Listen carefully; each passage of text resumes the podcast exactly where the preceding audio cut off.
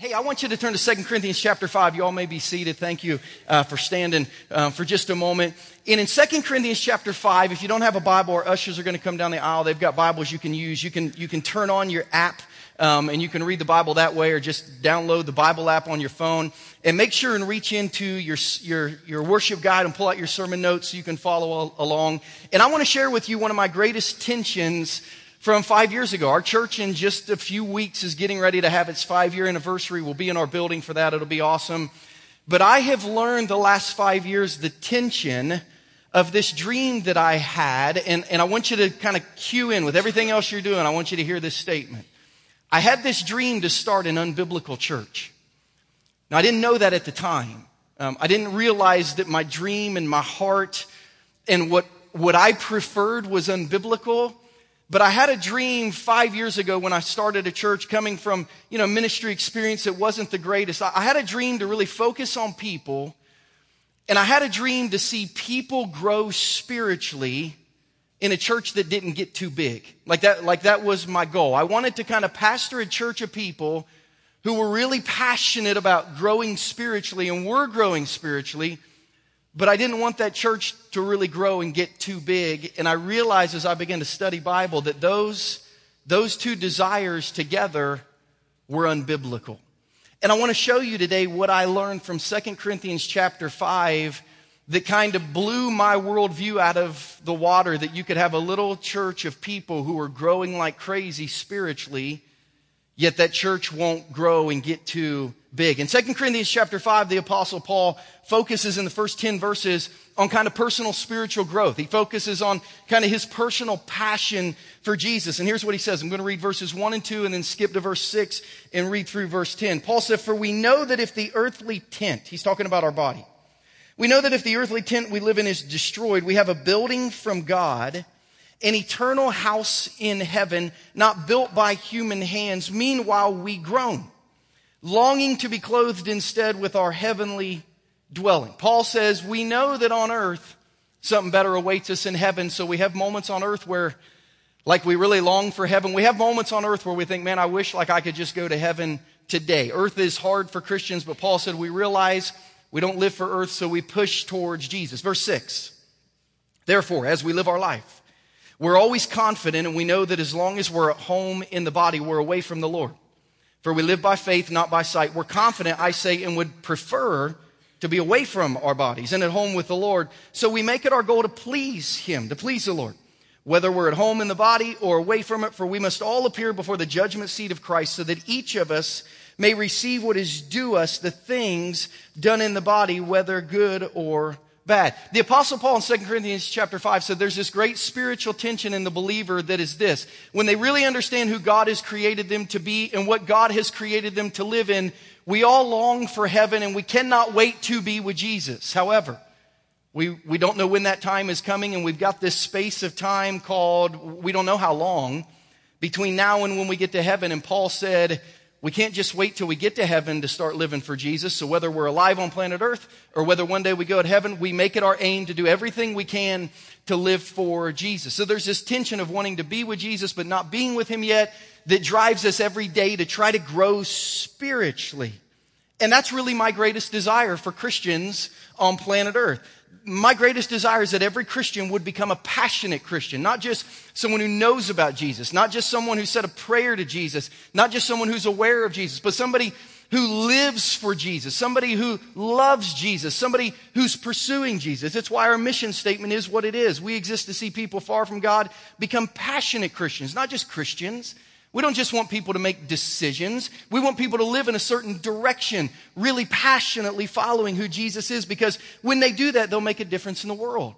Our entire 2017 theme at Journey is what we're calling fully alive. We believe that Christians, when they live passionately spiritually, are more fully alive than at any other time in their life. Their marriage is better. Their parenting is better. They have more inner peace in their life. Their relationships are better. We believe when people become passionate about their Christianity, that they're more fully alive than when they just kind of coast through life.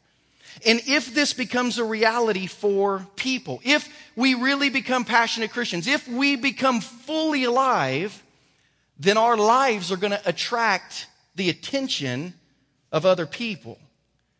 And I've learned through 2 Corinthians chapter 5 this unbiblical tension I had.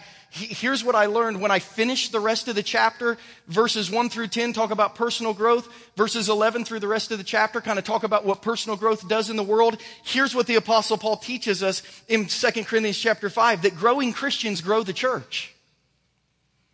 People who are growing spiritually, they grow the church. So the primary focus, Paul says, of our life should be working to live for Jesus with a focus to one day be like Jesus. The focus of our life, since we're not in heaven yet, should be to do what Jesus said, pray that his kingdom would come on earth as it would be in heaven, to try to be our best, most fully alive spiritual self. But Paul said, when that begins to happen, when you really lock in with Jesus, something happens. Look at verse 11. Paul says, here's what happens after you really begin to get passionate spiritually. Since then we know what it is to fear the Lord. Since we know what it is to really live in the direction of Jesus, we try to persuade others. What's Paul saying? Paul's saying as you begin to grow spiritually, your attention towards, turns to other people who need Jesus. There's no such thing as a growing Christian who doesn't care about people who don't need Jesus. There's no such thing as a growing Christian who says, I don't want any more people to be a part of our church. It's too big. If you feel that way, you are not a growing Christian because Paul says as we get closer to Jesus, we automatically turn our attention to others and we try to figure out how to help them understand who Jesus is as well. And I say at every new attender luncheon we have, this isn't a strategy of the church to try to reach people. It's the reality of the church if they have growing Christians in it.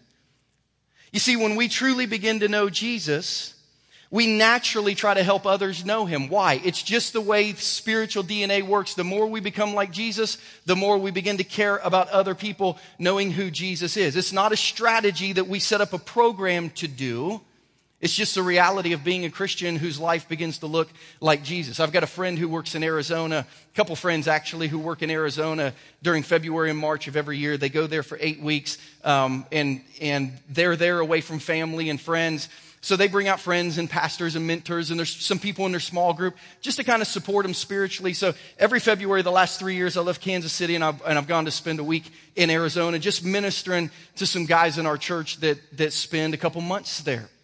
In every year that I go there, I don't know if you've ever been in Kansas City in February and checked your phone, but sometimes it's cold. Um, sometimes it's very cold. Sometimes there's a lot of snow on the ground. Um, and I don't know if your skin is like my skin, but when it's warm and sunny, my skin is a little browner. When it's, when it's February, it's, it's like butt white. Like, you know, know what I'm saying? It's like there's no pigmentation in my body in February in Kansas City. So I go to Arizona and I hang out. I don't lay out. I don't take Coppertone. I don't sit by a pool. As a matter of fact, I'm in long pants and usually a collared shirt the entire time. But the parts of my body that are exposed to the Arizona sun in February and March come back to Kansas City and everyone says to me, usually the next Sunday at church, where you been? Like, where you been? You look different. You go to the beach? Been what? Where you been? My strategy wasn't to go to Arizona and get a tan. It's just a reality of being in the sun.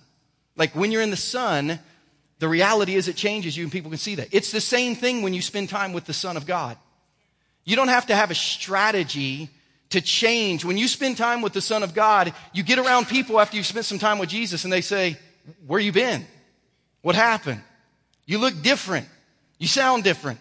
It's very evident something has happened to you. What's been going on? You say, I have just been hanging out with Jesus and it has changed who I am.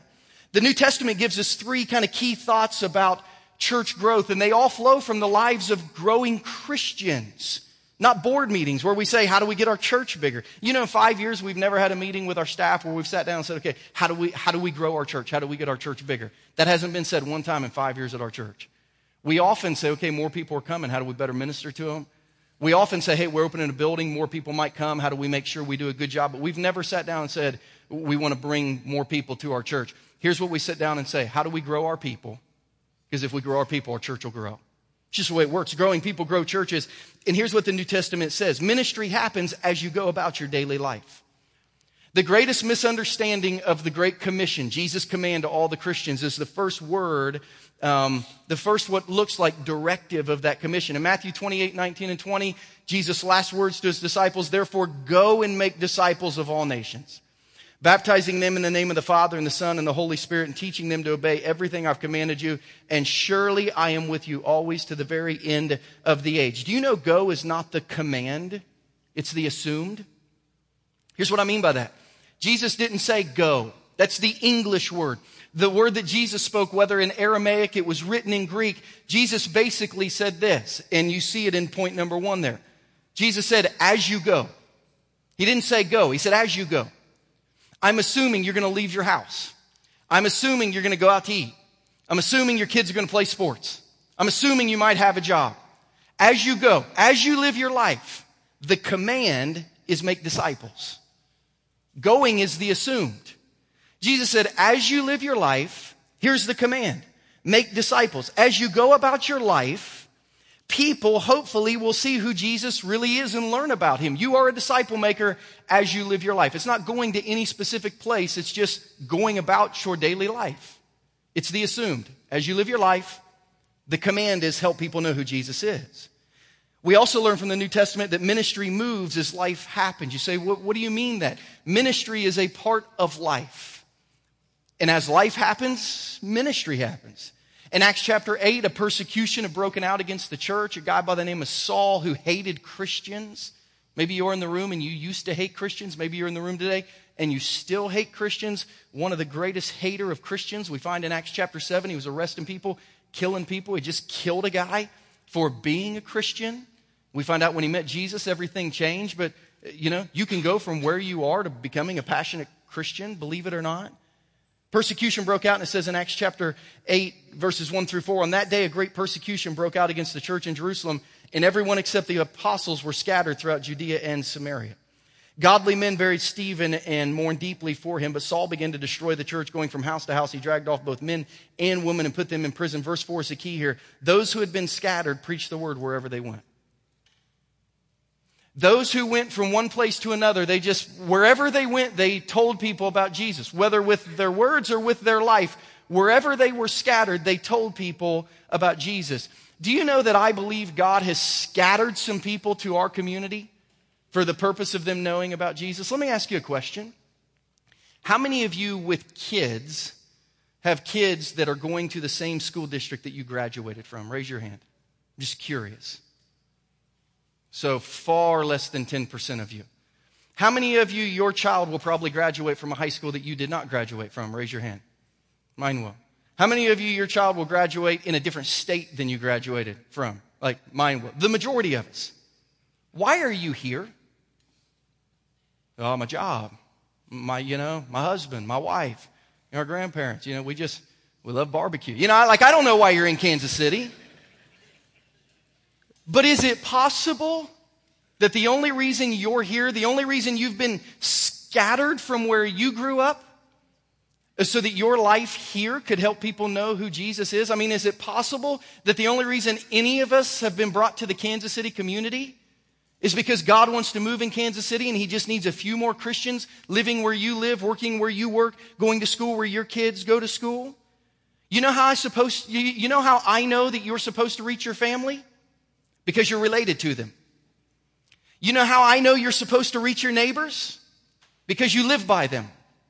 You know how I know you're supposed to reach your coworkers? Because you work with them. You know how I know you're supposed to reach the, the families who, whose kids play on the same sports teams as your do, yours do? Because your child made that team. You see, God doesn't do things by accident. And God says, I'm going to send my people everywhere for the purpose of, as life happens, People knowing who Jesus is, and the more people grow, we just carry Jesus with us. Number three, ministry is organic when people live with purpose. That's what we hear from Esther's uncle to Esther in the book of Esther in the Old Testament. In Esther 4:14, her uncle said, Who knows but that you've come to your position for such a time as this? Who knows that God didn't move you into your neighborhood? Who knows that God didn't move you into that school district? Who knows that God didn't have you plan to move to a different state? Who knows that God didn't move you from the country you grew up in to Kansas City, Missouri, or to the Kansas City area of Kansas. Who knows that God didn't do that for the specific purpose of reaching people? Because if you're a growing Christian, wherever you go, people are going to begin to understand who Jesus is. When I was in high school, we had a project. I can't remember if it was in science or chemistry, but we had a project where we learned about magnetism and we got to play the magnet game. And here was the magnet game. And I'm not a scientist and I'm by no means a science teacher. I did past science. Um, but I, I think I've got the scientific facts correct when I say that, that magnets are drawn to each other, at least the ones that we use. The mag- the magnetic things pulled things together, the ones that we got to play a game with. And one of the games we played, I don't know if we were connecting positive to negative or what, but we had to play this game where we had to see how close we could get magnets to each other without them pulling together. And we had to measure. And the person who could get these opposing forces, combining forces, again, I don't know, I passed it, but I don't teach it. Um, that person won the game. And I wanted to win bad. Um, you know, I, I, I grew up with the knowledge before I really began to love Jesus that if you weren't cheating, you weren't trying. So it was like, okay, how are we going to, how are we going to win this game? So we found, my group found a magnet that had like lost its magnetism. So we were able, like everyone else would get their magnets close and be like, boom, and it would connect, or the magnet to whatever they were doing. We were able to get ours like within millimeters, and it would never connect. And it's like, man, we like, we are really, really like we have per, per spaced these perfectly. We will probably figure out some theory of relativity or something like. That. I think that's scientific. I mean, it was like we were able to cheat because we had a magnet that wasn't magnetized. What Jesus is telling us is that if you are a Christian and you're close to anything, they're going to be pulled into Jesus. So you say, well, I'm, I'm really close to a lot of people and they've not been pulled into Jesus yet. Maybe you're not magnetic. Maybe it's not their problem. And maybe it's not Jesus' problem. Maybe you are not pulling anyone or anything to Jesus because you are not a growing Christian. Jesus says ministry is organic. If you are a growing Christian and people get close to you, they cannot get too close to you before they run into Jesus and connect to him through you. It's just the way that ministry works. Our equation looks like this spiritual awareness plus relational activity equals impacted lives. You see, when you become spiritually aware of people in your life who don't know Jesus and you spend any time with them at all, all of a sudden they begin to be impacted spiritually. It's a great strategy that Jesus gives his church. Secondly, as the apostle Paul goes on, he tells us that found people find people. Found people find people. Those who, for some reason, God has allowed someone to connect to your life so that, so that you could be drawn to Jesus. God is basically saying, I found you. I, I scattered someone to your life so that you could understand who I am and be drawn to me. And because you've been found, your job now is to go find others. Where is that? 2 Corinthians 5 16. Paul says, So from now on, listen to this. This is really powerful. So from now on, we regard no one from a worldly point of view. Though we once regarded Christ in this way, we do so no longer. Paul says we, we lose the ability to just look at people's life, but not think about them spiritually. Christians who are growing, they have no ability to just look at someone from a worldly point of view. Every time we see someone, we look at them through the lens of where they are spiritually. Our eyes change. You know, I've got friends in our church, elders, some of my staff, pastor friends around the country. Maybe you've got people like this who just at random times send the most encouraging text messages or verses or they let you know they're praying for you. I mean, just randomly people reach out to me and they're like, man, here's a verse I thought about you today, or hey, I'm praying for you. I mean, I, have got great friends who are constantly encouraging my life. And I got one of those text messages this week from a friend just encouraging me spiritually. And here's what the text message said Whenever you feel stupid, just remember there are people outside looking for Pokemon. Um, like, I, I read that and I just thought, you know, thanks, Zerb. You know, I'm not going to tell them who sent me it, but it's like, you know, all right. I don't know that we can put a verse on the end of that one, but you know, it made me, made me chuckle. Then we had a banter that we won't share with the rest of the congregation. Um, but I don't know if you're aware of this Pokemon craze. I, am not sure what a Pokemon is, but apparently they look like this. I think we've got a picture of a Pokemon. So I'm clueless as to what Pokemon is, right? Like, I remember maybe briefly hearing about them when my kids were young. I thought they were cards, but now everyone's looking for them through cell phones. We were eating dinner the other night. Christian's on his phone. I figured he was texting someone or playing a game. And he's like, There's one on the table. And I was like, What? It's like, There's a Pokemon on the table. Like, I thought he was hallucinating, right? I was like, I'm going to have to check my kid in. I don't know if my health insurance covers an asylum. You know, you like all the thoughts that go through your head. And I'm like, son, what are you talking about? And he's like, no, you have to, you have to look through the phone. And sure enough, he showed me the phone, and there's a Pokemon sitting like almost in our chips and salsa at La Fuente. And it's like, you know, if that, and then you become competitive, and it's like, well, get it. You know, what, like, what do we, what do we have to do? Um, but I'll never forget him saying, no, you have to, you have to look through here. You can only see it through here. Paul says spiritually, Christians look through a different lens. Normal people sit at work. They don't look at people spiritually. But Christians have this ability to see spiritual things. They don't look at worldly things anymore. They don't look at someone in a nice house with a nice car with nice things and think they need nothing. They look beyond the surface and they see spiritual things. And they don't look at people who need everything and think, I got to get them some clothing and some food. They think, no, they, clothing and food might feed them and make them warm, but man, de- underneath they need Jesus. Spiritual people see differently. This is what 2 Corinthians 5:16 means. We regard no one from a worldly point of view. We stop looking at people's physical lives and all we can see are their spiritual life. Growing Christians find people and they see where they are spiritually and they've got this desire to help them understand who Jesus is. Christians no longer see people through the eyes of the world. They start looking into their soul. And here's what we find when we look into the soul of people everybody is searching for something more. Everybody. Your rich friends, your poor friends, your doctor friends, your lawyer friends, your unemployed friends, your teenage friends, your retired friends, the president of the company and the janitor at the company, they are all looking for something more. Your married friends, your divorced friends, the great parents and the struggling single parents, they're all looking for something more. In Ecclesiastes 3:11, Solomon put it this way. It's a great verse for us to remember as we look at the souls of people. Solomon said, God has made everything beautiful in its time. And he's also said eternity in the human heart so that no one can fathom what God has done from the beginning to the end. Solomon said, On the most beautiful day of your life, on the greatest day of your existence, every human being looks and says, Even with this, there's got to be something more. Because you know what happens to the greatest day of your life and of my life? You know what happens to that day? It ends.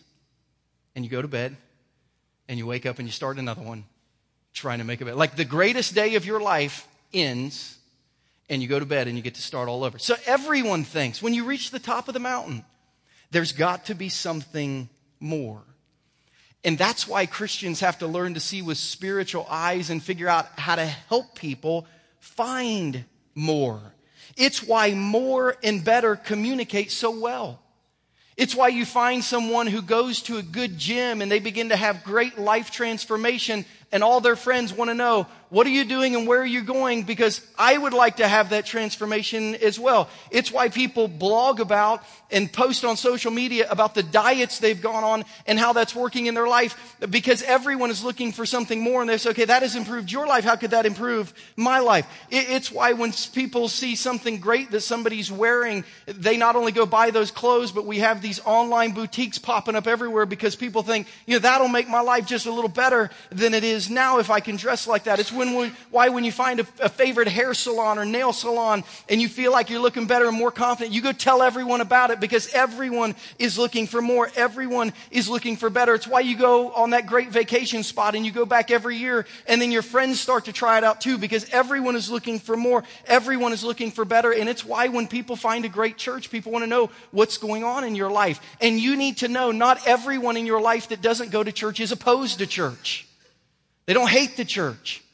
They don't hate Jesus. They've not had a bad experience. It is not as scary to invite somebody to come to church with you as you think because most people are sitting at home thinking, man, I've watched their life and I would like to go there, but I'd feel really, really uncomfortable because I don't know anybody.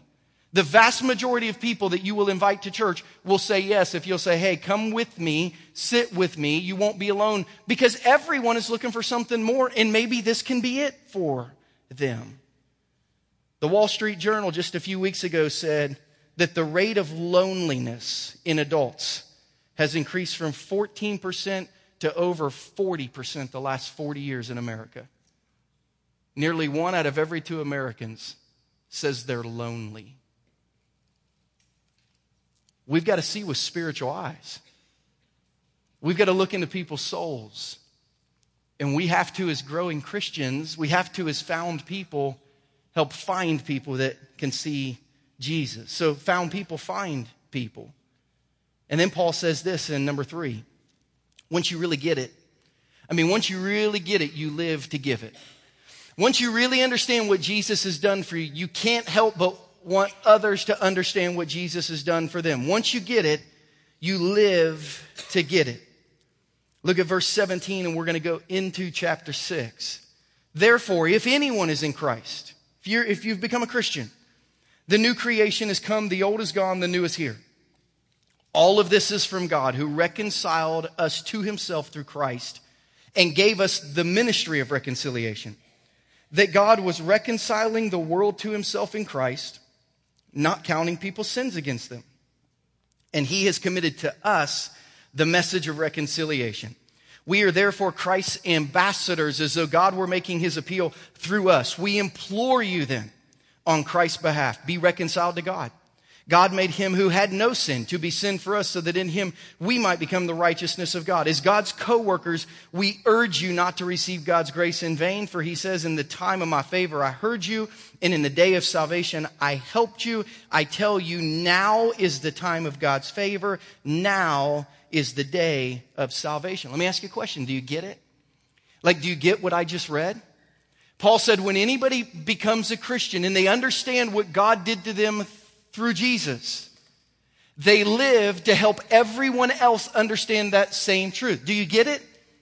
Paul said, when you get what Jesus has done for you and why, you live to help everyone else understand that same truth. How? By starting a church? Nope, by just living your life. Living your life in a magnetic way so that people who are close to you will be close to Jesus and perhaps we can have some spiritual impact. We've received what we've received so we can help others see the same thing. And you know what? When you found something great, you usually want to share with other people if they can have it too. I was sitting at a World Series game this year with my son, who was 14 at the time. We were sitting out behind right field, um, eating before the game had started, and we were just sitting down eating. Um, and something miraculous happened um, at that game. Somebody who was a in a Mets jersey came up and talked to us, um, and we actually communicated back to them. a real fan knows the more you hate the opponent's fans, the better your team does. So, you know, it's like normally at a World Series, you wouldn't talk to an opposing fan, but literally a little grandma in a Mets jersey came up to us with what looked like maybe her teenage, teenage grandkids. Um, and she came and she sat down and she said, They're giving away free Chipotle gift cards at that table over there. And this was before like Chipotle made the whole world sick. So like, you know, our eyes like lit up. And it's like, what? She's like, yeah, they're giving away free Chipotle. Like they haven't it, but there's free Chipotle cards at that table over there. So Christian and I were like, all right, let's go check. She'd received something good that she just passed on to us because who doesn't want a good thing? And we walked over there, and sure enough, there was this long cardboard box. you know, it's probably that tall. The cards were credit card size. They looked like a burrito, and it just said, you know, one one free burrito. And they were just lined up, and I mean, there were hundreds of them there. So, like, I grabbed one and gave it to Christian, and I took one, and we went and sat back down. Like, this is unbelievable. And we, you know, we told the next people at the table, um, hey, they're giving away free Chipotle cards over there. And before you knew it, there was like a crowd of people hovering, and they were gone just like that. Why? Because people pass along a good thing if it's free. What has impacted them positively, they want to impact others. So when we started this year in January, we said this was going to be our year to finish. I've been wearing this little bracelet that says finished since January 10th, since I put it on, and I'll take it off after next Sunday because we will have finished this season of moving into our building. We said to finish, we were going to have to do four things. We're going to have to pray. We've been having 40 days of prayer this summer that wraps up the next two Wednesday nights at the building as we pray. Can you all see that fly flying around me or is it just me? I swear to God, I need like Mr. Miyagi chopsticks. I'm a, if I slap myself in the face, I don't have Tourette's. Like the fly has landed on me. Have you seen that for a minute? Lord Almighty.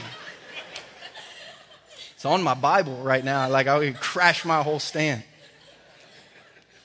I don't even know what I was saying. Something about finish. Stupid fly. Um, so, so we said we were going to have to do four things. We have to pray. 40 days of prayer is going to wrap up.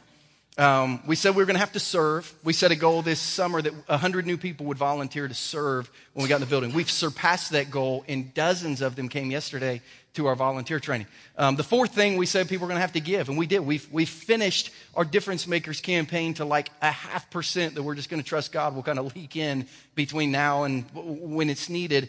But the, the third thing was bring.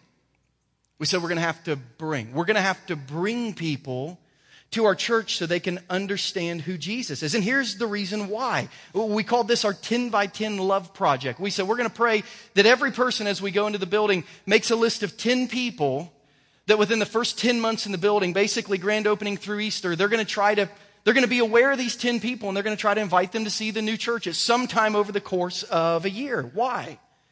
Because Paul says when we love Jesus and we love people, bringing isn't a command anymore, it's just a consequence.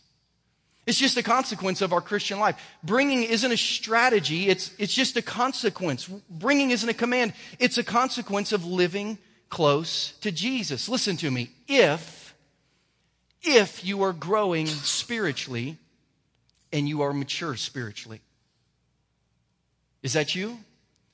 Because if you're not growing spiritually and, and you're immature spiritually, you may continue to think that church is all about you, and all the blessings you hear about, you might think they are for you if you've not really matured yet. We were standing at those Chipotle free cards at that table with the World Series getting ready to start behind us, me and my 14 year old son. Only a few people even knew that they were there. And we walked up, and there's this long box, and I took one and gave, gave it to Christian, and I kept one. And Christian looked at him and he said, Should we take them all? it was like, I thought about for a minute, like, no, we should leave some for other people. There are some Christians that every time they hear about a blessing of the church, their first thought is about them. And they think, should I keep them all? Like they're a teenager spiritually. And when they hear what God wants to do in our world, they think it's like all for them. It's like, should, should we keep them all? And that's where mature leaders in the church need to step up and say, no, no, no, no, no. This is for everyone. And we've only been brought into this process so we can help bring others into the process. You see, our people are growing. That's why our people are bringing. And so many lives are being changed. I heard from somebody today who's on vacation who's going to wake up this morning and drive four hours back to church. And six weeks ago, they didn't even come to church. Why? Because people are growing talking to people who are reading the Bibles for the first time in their life. I'm talking to people who are inviting people to church for the first time in their life. I'm talking to people who are witnessing to friends at work for the first time in their life. Talking to people who are serving in a church for the, our people are growing. And growing people grow the church. They bring people. You see, I wanted a church filled with growing people that didn't get too big, and God said, There's no such thing. Instead, I've learned to embrace the thought that our role, JCI's role, understanding that growing people grow churches and found people find people. Our role is not to just grow you, but to also equip your bringing as a natural result of your faith. People should be asking you, what's different about you? People should be asking, how come you can never hang out late on Saturday night because you get up on Sunday? How come you can never play this rec sport on Sunday morning? What's going on in your world that your church seems to be such a big part of your life? People should be asking that. And we want to equip you to bring them. We've said we want our building to be a launching pad for ministry, not a landing strip for those of us who just want to get out of the school. We want our building to be a place where people come to learn how to leave and bring others back so they'll know who Jesus is. That's why we do little things like give out little business cards. We want to equip you to invite people to church. So today when you leave again, our ushers will have stacks of these little grand opening cards that you can say, hey, come check out our church. We're opening a new building. Come anytime this fall and check out our church. We'd love to have you. That's why we'll put out social media invites that you can just really easily share on your Facebook or on your Twitter or on your Instagram, reposting stuff where you can just say, hey, you know, hey, we're opening a new building. If you don't have a church, come and check ours out. We'd love to have you come sit with me, message me, and I'll tell you where I'm going to sit. It's why people need to get beyond inviting someone to come to church and you need to say, hey, come to church, sit with me, and afterwards we'll go have lunch together and you can tell me what you thought about it. You bring them into your spiritual life and you connect with them on a spiritual level. You see, the Bible teaches us that when you grow, you see people differently, and then you become passionate about going to them to bring them to Jesus. I'm going to ask every one of you right now to reach into your bulletin and pull out this little card that says 10 by 10 Love Project. This is not to turn in, this is just to equip you. This is just to challenge you. This is just to keep you aware. And here's what we've done for you to try to make it easy for you to bring people so that they might know who Jesus is like you know who Jesus is. I'm praying that everyone in our church today, all the adults who were here and teenagers who were here, will go home and sometime this week they'll make a list of 10 people whose lives they see that need Jesus and they'll hang this on the refrigerator, on their bathroom mirror, they'll set it in their car, and they'll just begin to have this awareness that these are the people in my life that for some reason I'm connected to who need Jesus. And then on the back, we've put what we think are our top 10 bring Sundays. Our fun Sundays, our crazy Sundays, our, our dress up Sundays, the, the easiest Sundays to invite people to be at church for some reason other than, hey, I see you're hurting, but just, hey, come and check this out. 10 Sundays between now and Easter of next year. To invite them to come and sit with you, and maybe go to lunch with you.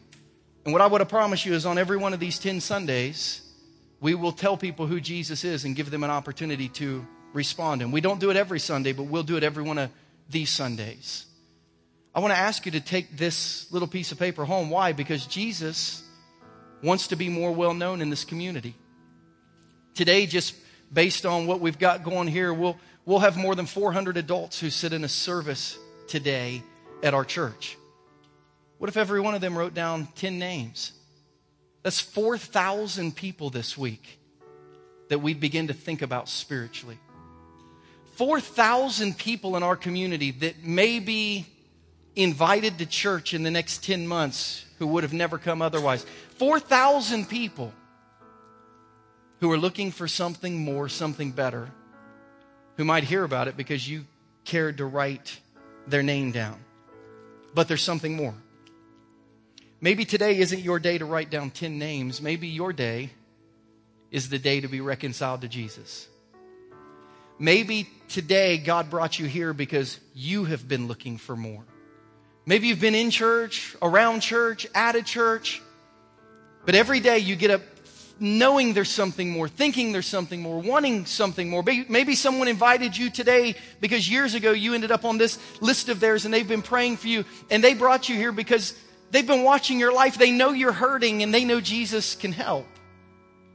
And I love how Paul ended this. Paul said, Here's how you grow closer to Jesus, and here's how we live to see others.